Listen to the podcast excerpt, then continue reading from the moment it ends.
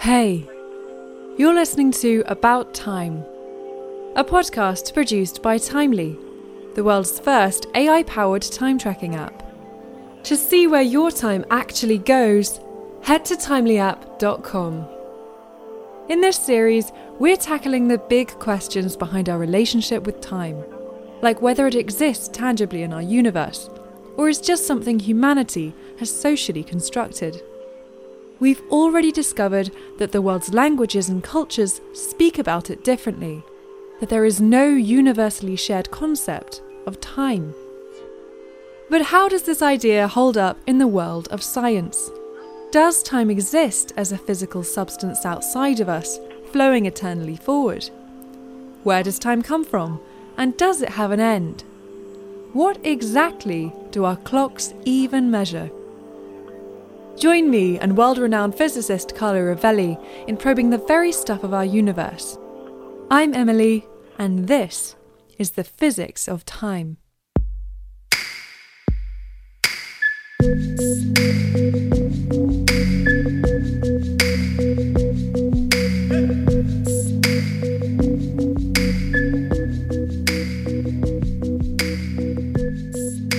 Is seen as part of the fundamental grammar of the world. There's a sense that it's out there, in our universe, flowing forward from past to future. And it flows equally for all of us, wherever we are in the world. We all exist at the same moment in a global now, with a fixed past and an open future. We may not be able to see, smell, touch, or taste it, but we know time is there and passing. The movement of our watches says so. This is the concept of time we use in our everyday lives. It helps us organise and coordinate ourselves and largely forget about bigger existential issues. But while useful, there is no strong scientific evidence showing this physical view of time is actually true. The more scientists investigate time, the more the idea of it being a substantive physical property of the universe proves to be false. After centuries of debate, theories, and experiments, physicists still can't agree on what time actually is or whether it even exists outside of the human mind. In this episode, we'll take a brief tour of the physics of time, looking at the biggest theories that have shaped our current scientific understanding of it. While we can't promise to solve the mystery of time entirely, we can hopefully mop up some of the biggest myths and misunderstandings. So, that concept of flowing time you've always held to be true is a lie. But who spread the idea in the first place? And if it's not true, what do our clocks measure? Let's start by clearing up one thing. The idea of a universal flowing time is actually relatively recent in the history of physics. The theory is popularly credited to Isaac Newton and became hugely influential from the 17th century onwards. But before he arrived on the scene, many alternative ideas had already taken hold.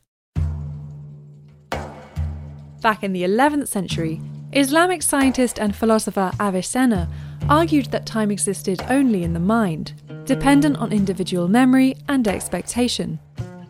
And as early as the 4th century BC, Aristotle defined time as the measurement of change, stating that where nothing happened, time would not exist.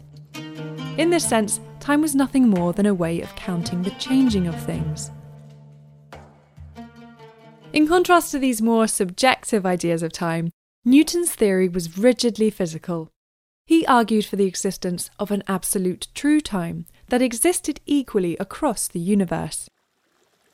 It had substance and flowed forward in one direction, passing independently of things and their changes. Unlike Aristotle, he believed it materially existed. It would continue to pass relentlessly in the background, even if you stopped thinking about it.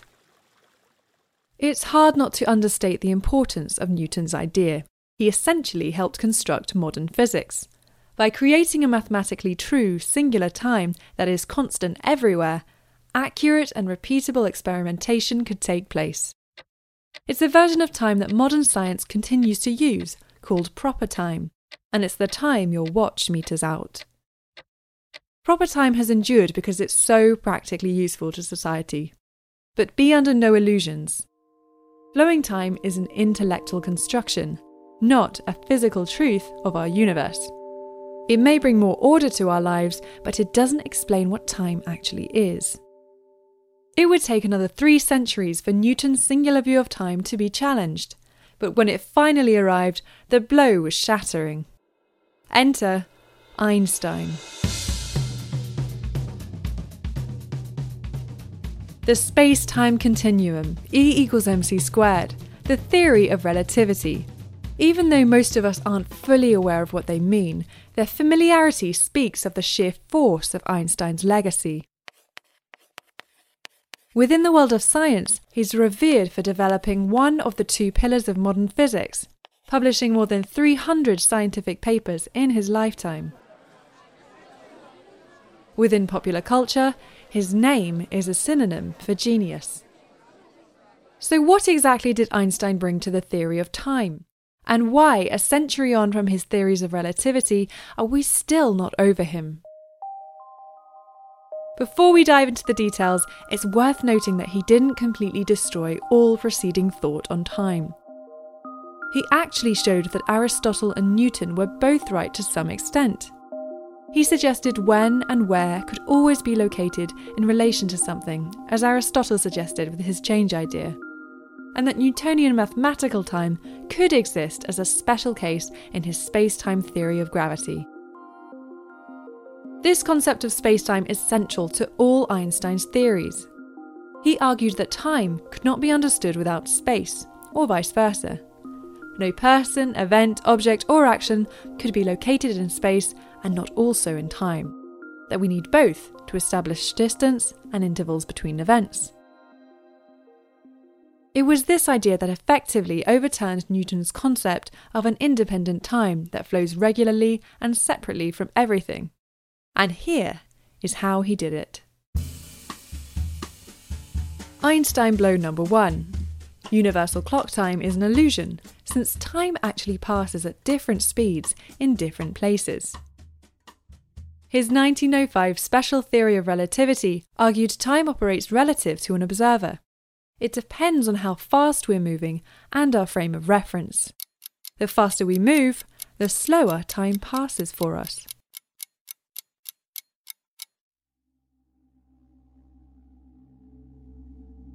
Einstein blow number two.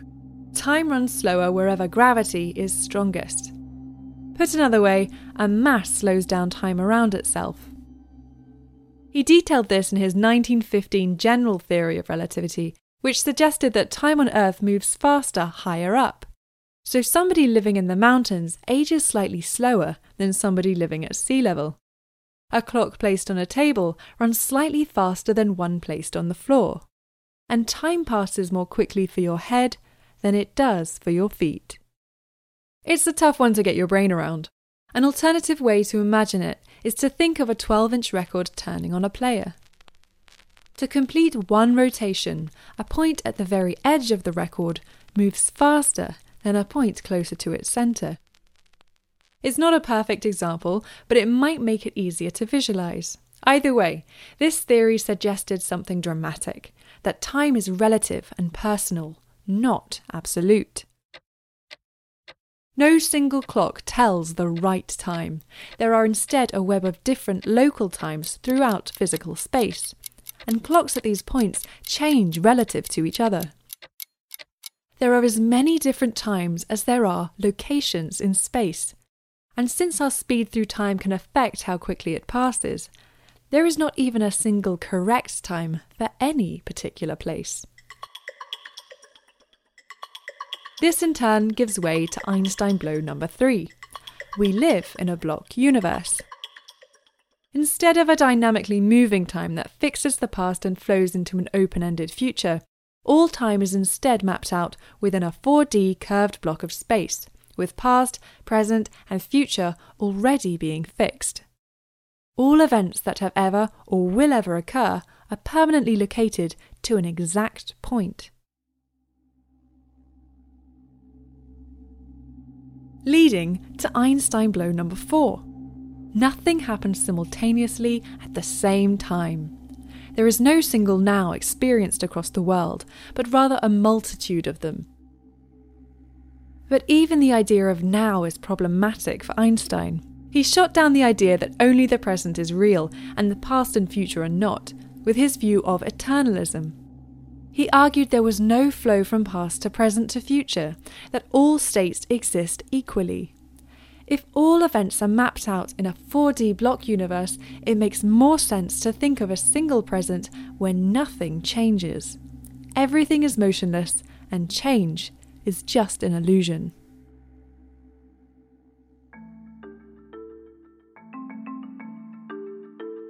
It's a hard act to follow, but surely the physics of time doesn't stop there. Scientists can't be sitting somewhere quiet, jaws open, still processing the seismic hit Einstein dealt modern science. And indeed, they're not.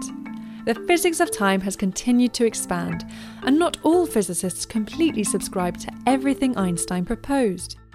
Einstein's eternalism, his universe where all events ever to occur are spatially fixed, has been challenged by the idea of transience, that the world undergoes continual transformation, it is not static or motionless. And scientists have discovered some evidence suggesting that perhaps time does actually have a direction, that the past is separate and distinct from the future. The proof lies in thermodynamics, the branch of physics that looks at the relationship between heat and energy. The second principle of thermodynamics states that heat can flow only from hot to cold, and never from cold to hot. So your hot cup of coffee can cool, but it can't spontaneously heat up again. This law is used to illustrate something scientists like to call entropy, the measure of disorder within a given system. The heat concentrated in a cup of coffee is ordered, but becomes disordered when it moves outside of it.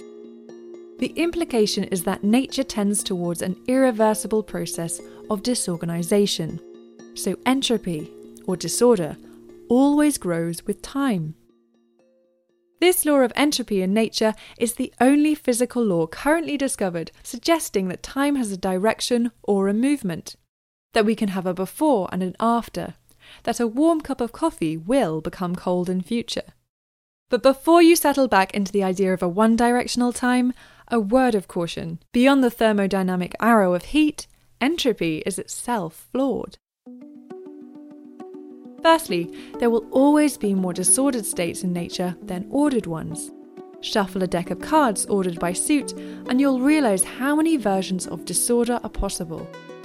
And secondly, what we define as order and disorder completely depends on our perspective. So we could order a pack of cards by alternating red and black, or by ascending number from 1 to 10, or by putting all the red cards in the pack first. We are the ones who give meaning to what we are seeing, so our measure of entropy depends on the variables we choose to focus on. When you look at it this way, you could say that entropy never actually decreases. This growth of disorder is just a perspective effect just as the sun does not actually move across the Earth's sky, but from our position on Earth it appears to do so. Disorder is not dictated by any formal directionality, but it's relative. This one physical law, proving the existence of directional time, is not free of our own human perspective.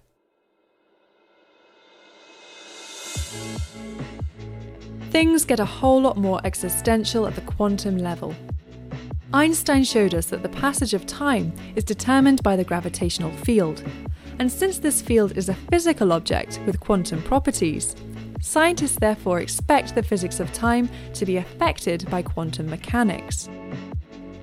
A quantum is the smallest amount of any physical quantity that can exist independently in the universe. And when you study how they behave, like Carlo Rovelli does, you realize that within this quantum world, there is no evidence for time. Now, we do not have yet a convincing and agreed upon theory of quantum gravity, but in the tentative theories that we have, time itself undergoes quantum fluctuations uh, rather widely, so the usual notion of time just does not apply. And uh, uh, the simplest way of dealing with that is to essentially forget the notion of time and write the basic equations uh, of the world without time. So, equations of quantum theory do not require time. Time and space become mere events and relations. But how come time still seems to be so directional for us? If the basic equations of physics do not distinguish between past and future, or a global now, how come time still seems to be so fluid? This distinction between past and future is not present in the basic grammar of the world. The basic equations of physics do not distinguish past from future. It comes about only uh, because we have a blurred ver- vision of reality. Quite remarkably, quite surprisingly, in fact, quite shockingly, um, the huge, uh, the hugely evident distinction between past and future is really statistical. is really due only to our blurred interaction with uh, with uh, with reality. From our position, it is not possible to register all the quantum fluctuations going on at any one moment. We are not aware of the microscopic details of the world. So our interaction with the world is partial. We see a blurred version of it. And from this viewpoint, we cut the world into large pieces, taking things that emerge at scale and thinking of them in terms of concepts that are meaningful to us the ordered time, the, sing, the single flowing ordered time that goes from the past to the future, it, it's uh, it's really a description of the world uh, uh, at this approximate blurred uh, level, not in the microphysics, and uh, it's really our picture of the world. So we essentially assign order to time. From a world without time, it is we who create it. And that is largely informed by a very personal view of the world. A, a, big aspect, a key aspect of the way uh, we have the sense of flowing time it's uh, actually related to our emotions. We don't have a, a, emotionally neutral relation with time because time passes, it takes away things from us. Uh, time is a, it gives us life and take us uh, takes life away from us.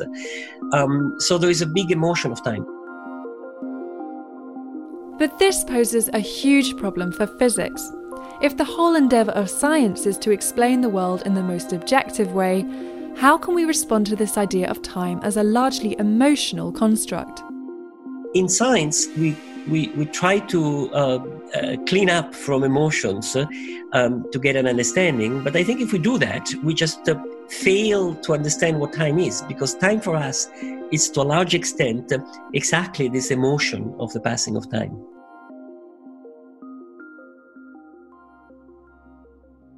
So, what has the physics of time told us?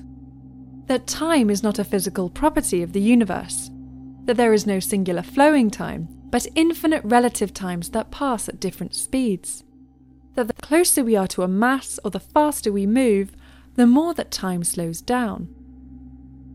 There is no common present throughout the universe, only a local one.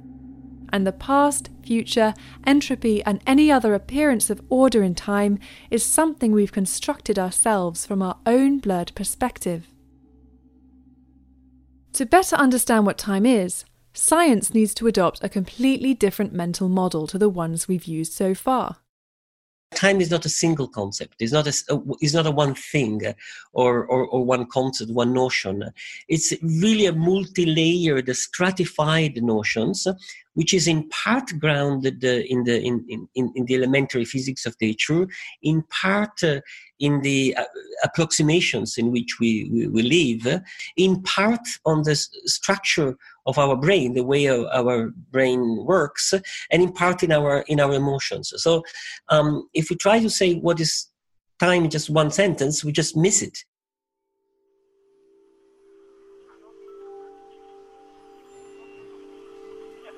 Are we any closer to scientific consensus on what time actually is?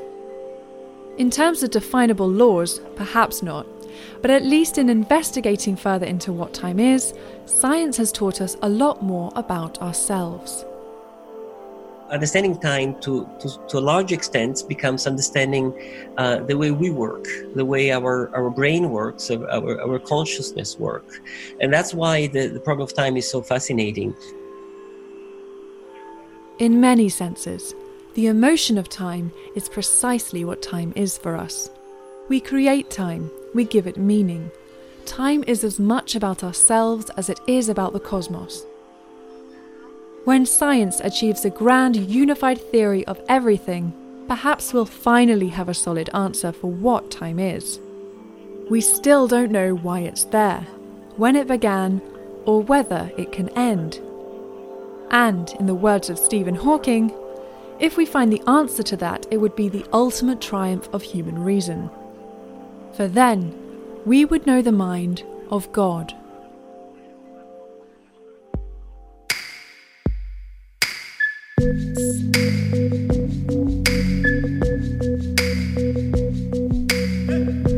You've been listening to About Time, a podcast produced by Timely, the world's first AI powered time tracking app.